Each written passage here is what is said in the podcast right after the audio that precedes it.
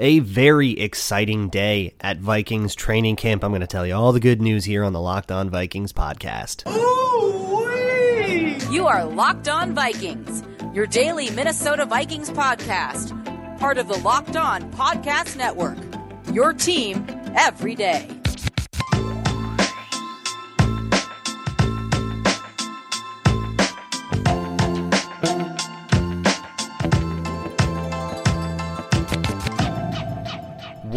What's going on, everybody? Welcome, welcome, welcome to another episode of the Locked On Vikings podcast, part of the Locked On Podcast Network, your team every day. As always, I'm your host, your pal, and the kid you copied off in math class. My name is Luke Braun. You can find me on Twitter at Luke Braun NFL. You can find the show on Twitter at Locked On Vikings. Thank you so much for making Locked On Vikings your first listen of the day every single day. You can also find me on Patreon at patreon.com slash Luke Braun NFL. I'm at camp, everyone. So I'm going to talk about camp. Uh, I think that's what you all want to hear about, right? Um, so it was a real sharp day. That's the headline for me. Really sharp day at camp, um, especially for the ones on offense, the ones on defense not too far behind. Um, the twos and threes, some of them had their moments. You know that that's kind of how those units tend to go. You get a lot of ones versus threes, twos versus ones, that kind of thing. Um, in this particular camp, and then there were situationals at the end. The defense won on both accounts. There was a Cam Bynum interception that was a really bad sailed throw by Kirk Cousins, one of his only misses on the whole day. He Kirk was great all day, but he missed on that one. And then a very plotting drive from the twos, led by Sean Mannion today. They're still rotating with that with Mond. Um, that got all the way down to the 13 with three seconds to go. It was a very slow plotting drive. They had like two timeouts and a minute and more on on that to get down. They were down four, so they needed a, needed a touchdown, and Albert Wilson dropped one in the the end zone. Those are situationals, but really the headline of the day, I think the thing you're going to see a lot of people talking the most about is Ed Ingram taking first team reps on a day where Jesse Davis participated, and Jesse Davis took some second team reps. This is an, a, a meaningful movement in that position battle. This is what you're looking for. When the distribution of reps changes, you know you've got something going here. Um, so, I, for whatever it's worth, I think Ed Ingram looked better than Jesse Davis has looked at any of those days. In this particular one, I thought he had a pretty good day. Um, but I think more meaningful is just the decision to start giving him rotational reps with the ones. Um, that was a planned thing. That wasn't just an on the fly move. They told him before, like, hey, you're going to get some opportunities with the ones today. Um, and usually, you know, they would like hide it behind like a veteran rest day or whatever. But now they're actually saying, okay, this is here it is, real competition. You guys are now trading reps. They didn't start trading reps. They are now trading reps. That means there is a forward momentum. And in my experience of, of looking at training camp, it, to me, it tends to go that, you know, when there's a little bit of motion, that it's really hard to stop that inertia because that only happens when one player has clearly demonstrated that they are better than the other player, and um, that is not something that like accidentally happens then overturns as soon as he starts getting more reps with the ones especially because Ingram had been getting reps with the ones on all those veteran rest days that Jesse Davis got. So for me as I've thought about it I think on my post practice YouTube live stream, which you can, by the way, find at uh, the Locked On Vikings YouTube channel after practice, probably like 4:45 Central, something like that. Um, but on that, somebody asked, like, okay, what are the odds that Ed Ingram wins the, the starting job? And I think I put it at a 50 50. And as I'm thinking about it, just based on like the trajectory and where they both started and stuff, it's probably a good bit more than 50 50, like 75 25, maybe. It's not 25 is real. That's that doesn't mean it's impossible for Ed Ingram to lose this job and for Jesse Davis to take it back and maybe Ingram falls off or something like that. Um, but right now, I don't think that a decision to start changing the reps gets made until Ingram has already proven the answer to some of the questions surrounding this. Elsewhere on the offensive line, um, I, I really saw what we're talking about about Christian Darrisaw on this practice um, that was uh, it was a really nice day for him, and you know the the Trent Williams comparison is probably something that whoever said it shouldn't have said because now that's going to be everything. Um, and I'm not all that familiar with Trent Williams' game, so I, I can't really speak to it, but I am very excited about Christian Darrisaw nonetheless. And really, it's about recovery for me. O line is all about recovery. O line is never going to be perfect for you. You are going to have, like, every O line is going to have plays where you're just taking like a, a lazy kind of half-hearted bull rush on everybody or your uh you know your assignment your guy just kind of needed to occupy you and something else is going on in the pass rusher or whatever every o-line is going to have plays that just look kind of like really clean simple wins and even the worst ones have all that. Like even the Dakota Doziers, I mean, they don't get beat every single play, right? They get beat on a third of those plays, and that's abysmal. But two thirds of those plays are still good. And it's on those bad plays, the ones that don't start out well, that I think separate the men from the boys a little bit. When you get beat off the line, say they just get a better get off than you, or you set the wrong way, or they had the right leverage on you, or something, the greatest offensive linemen know how to recover and how to still make a comeback and win that rep. Everybody can win the easy reps. The hard ones are the ones where you start out behind.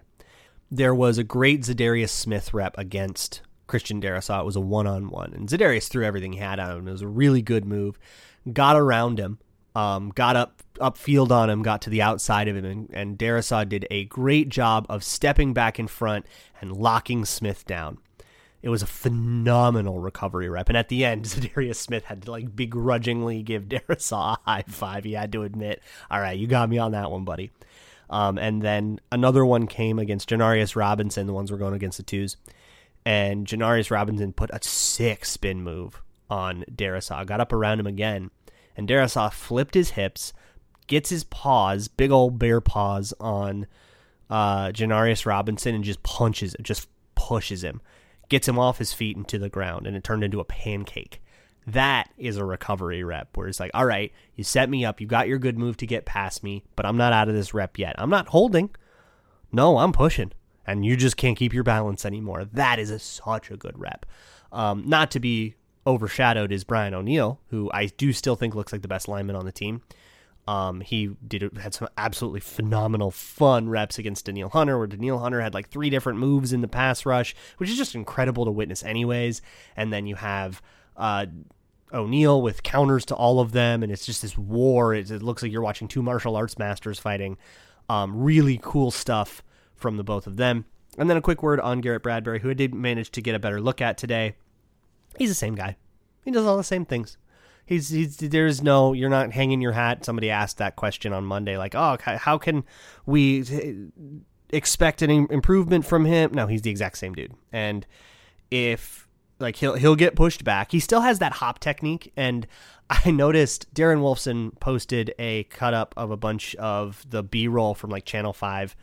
Um, and in it was a rep where Bradbury uses that hop technique against a bull rush from Harrison Phillips. Harrison Phillips, bigger, stronger than Bradbury. We know this.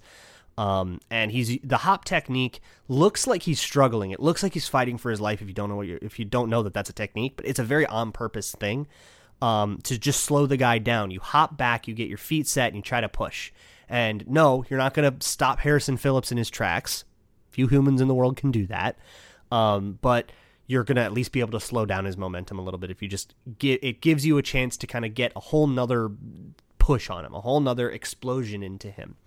Um, and that should slow down his momentum enough so the quarterback can get the ball out. So if you see that hop technique, you see Bradbury hop, hop, hop, hop, hop back, and the ball got out in time, I'm logging that as a win for the center.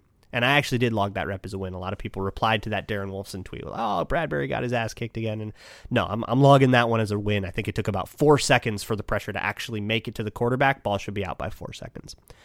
Um, so that's the O line. I watched a lot of the wide receivers today, and I want to talk to you about the receivers and the corners and kind of what's going on in some of those battles. But first, let me talk to you about the best tasting protein bar on the planet. Built Bar is absolutely delicious, covered in 100% chocolate. This particular time's abomination is coconut brownie chunk puff again, covered in 100% chocolate. And before I describe this to you, keep in mind this has 160 calories and 15 grams of collagen protein. It's got a marshmallow fluff interior that's like light and fluffy and just the right amount of chewy. And then cookie dough chunks in it, and it's covered in 100% chocolate. 160 calories in this thing. Low sugar, low fat, low calorie, and chock full of protein. So go to built.com, enter promo code LOCKED15 and you can get 15% off of your order. That's L O C K E D 1 5 at built.com. Hey, thank you so much for making Locked On Vikings your first listen of the day every day. For your second thing, go check out the history documentary. You can find it at patreon.com slash NFL. It's a seven-part series detailing the entire history of the Minnesota Vikings. We're all the way up through 1971 so far. The next part will come out this weekend. It's 72 to 78, the last the last Fran Tarkenton years, the rest of the Super Bowls, the rest of that whole purple gang. I hope you go check it out. And if you join me on Patreon, you can get that a day early. That means you can watch it tomorrow. I hope you go check that out. Also, check out the Minnesota Football Party. It's an ensemble show with me, Sam Ekstrom, Luke Inman, and Arif Hassan. It's very similar vibes to the old zone coverage football machine, if you remember that one, but it's plus me. So hope you go check that out as well. You can find it on the Locked On Minnesota Sports podcast feed. Now, let's talk about some wide receivers. I spent a lot of time talking about wide receivers, um, or watching the wide receivers today. I really kind of honed in on them. And what I'm really looking for when I, I watch their routes, especially in the individual drills, where they were just doing um, like quick outs. It was just a 90 degree cut, right? So I'm looking for how they decelerate into that cut, and in particular, how many stutter te- steps it takes for them to get down to the speed they need to be at so that they can make the cut they need to make, make that turn, and then how much does it take for them to accelerate back up to full speed, and then of course, like, do they catch the pass and all that stuff. Um, but it was like some of those guys are just like not as nimble as other guys. You know, you watch the undrafted dudes go and they take a lot more little stutter steps and there's a lot more footwork going on. There's a lot more wasted motion going on. And then they break out and it's not quite as quick as, as they accelerate out. And then you see somebody like Jalen Nailor is very smooth and he doesn't decelerate all the way. And so he's been rounding it off a little bit, which I mean, that's not the worst thing in the world. Um, as long as you hit the spot you're supposed to hit, it's just that it's not quite as sudden. It might be a little easier to read him there. We, somebody like Myron Mitchell, Trishton Jackson, a little bit more crisp, a little bit more of a, a hard edge to that cut, but they took a little longer to get in and out of it. Um, so you know, pick your poison with all of those guys. But I would say all of those guys look like they're worthy of being on an NFL roster.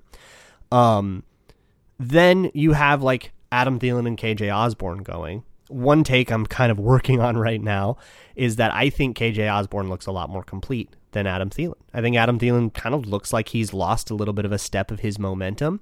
Nothing dire. It's not like he's suddenly like the total useless whatever. Like he's still going to be a good red zone threat. He's still a good route runner.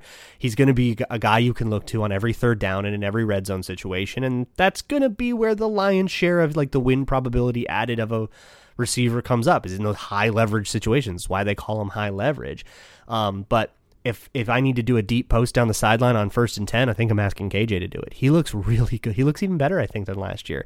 He's smooth in and out of his cuts. He does not take a lot of steps to accelerate or decelerate. He he's um, got a lot of polish, a lot of confidence with that. Um, and then Justin Jefferson goes. and Justin Jefferson is just insane. So not only is he by far the smoothest one in and out of his breaks, and he's and he's cutting it off really sharp, and it's all really, really, really dope stuff. Um, but Justin Jefferson also is adding all sorts of flair to this. He's adding little leans and he's adding little hip turns. You know, they teach cornerbacks that like the hips don't lie.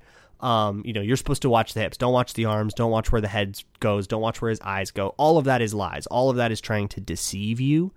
Um, the hips don't lie. The hips have to be where he is going. But with him, he's actually leaning his hips and he's actually showing you bad information with his hips that's going to trick you and deceive you. And he's throwing all the arm stuff and he's throwing all these other little moves, and his releases are really interesting and really explosive. And he's got dead leg stuff going on. He has so many layers to these routes that they're redefining what a route run can be. Um, and th- that is so exciting to me to watch. And the connection between him and Kirk Cousins is just off the rails. I mean, it is unbelievably good how much chemistry there is. And when we talk about chemistry with a quarterback and a wide receiver, what I'm usually talking about is how position changes are like they're just like on the same page about it. So if you think about a route and say, you know, the coverage is in a certain way, I'm going to have to come back to the ball a little bit more because that corner is really tight on me and he's over the top of me. But if I come back to the ball, you should be able to throw this ball short, and there's nothing that corner can do.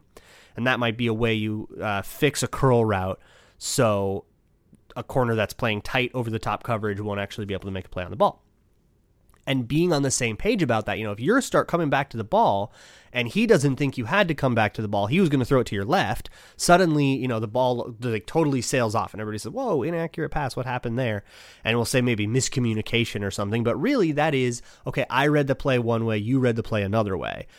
And there's a lot of subtlety to that. You know, do I come back two yards to the ball or three yards to the ball? If I am going to break to the left to get away from this cornerback, you know, am I breaking hard? Am I breaking really fast? Or am I breaking just a little bit just to get some space? Where are you going to place the ball to lead what you think I'm going to do as the receiver? Um, that's something that when a quarterback and receiver are on the same page, maybe say they're going into year three together, and they can start to do that, you can start you can make good leverage and good coverage turn into bad coverage. Guy can play the play like as perfectly as you as you can expect him to, and then it can turn into bad coverage. That's where I get really hyped on um, Justin Jefferson this year. I don't know, man. He says he's going for 2K. Goodness, if he stays healthy, it's kind of hard to bet against him. Um, but I also want to talk about about the guy that was covering Justin Jefferson because we had a budding superstar of camp especially in this practice. So that's what's going to be next. We'll talk a little bit about the defensive backs. So, uh, y'all, Cameron Dantzler's kind of cooking. Um, he looks like a genuinely good corner. Now, I, it's hard for me to compare this to the previous Cameron Dantzler camp narratives. I know he looked really good in the 2020 camp. I couldn't be there. And in the 2021 camp, he struggled a little bit more. I, I thought he looked okay in that camp, and then he turned out to struggle a lot in the season. So, with camp narratives, there's obviously going to be this big grain of salt, but it looks really good. I don't know, man. He's really shown a great ability to stay, especially on a guy like Justin Jefferson, who's so hard to cover, and he's been the only guy who's been able to like consistently keep up.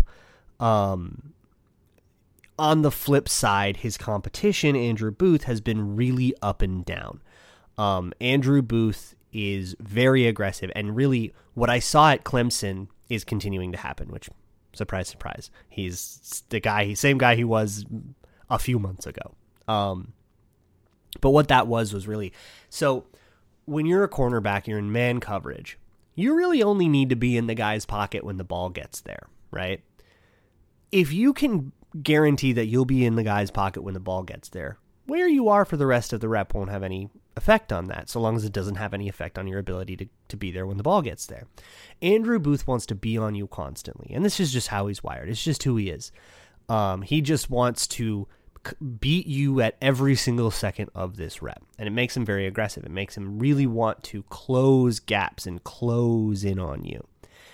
And when he's doing that, it's it's manipulatable, and so you can get beat on that sometimes. But a lot of that is just he he wants to close in on you, and he'll do it early and he'll get there early and he'll get flagged or he'll get handsy and he'll get a holding penalty or something or there are times when I think he would have got a holding penalty but the whatever ref they had in camp didn't happen to throw it or was looking at something else or whatever but I do think he deserved more flags than he got and he's already gotten a lot of flags um, this is to be expected this is exactly what we thought he would be coming out. He's going to get a lot of flags. He's going to have to learn not to do that. But I don't think that's learning not to be aggressive.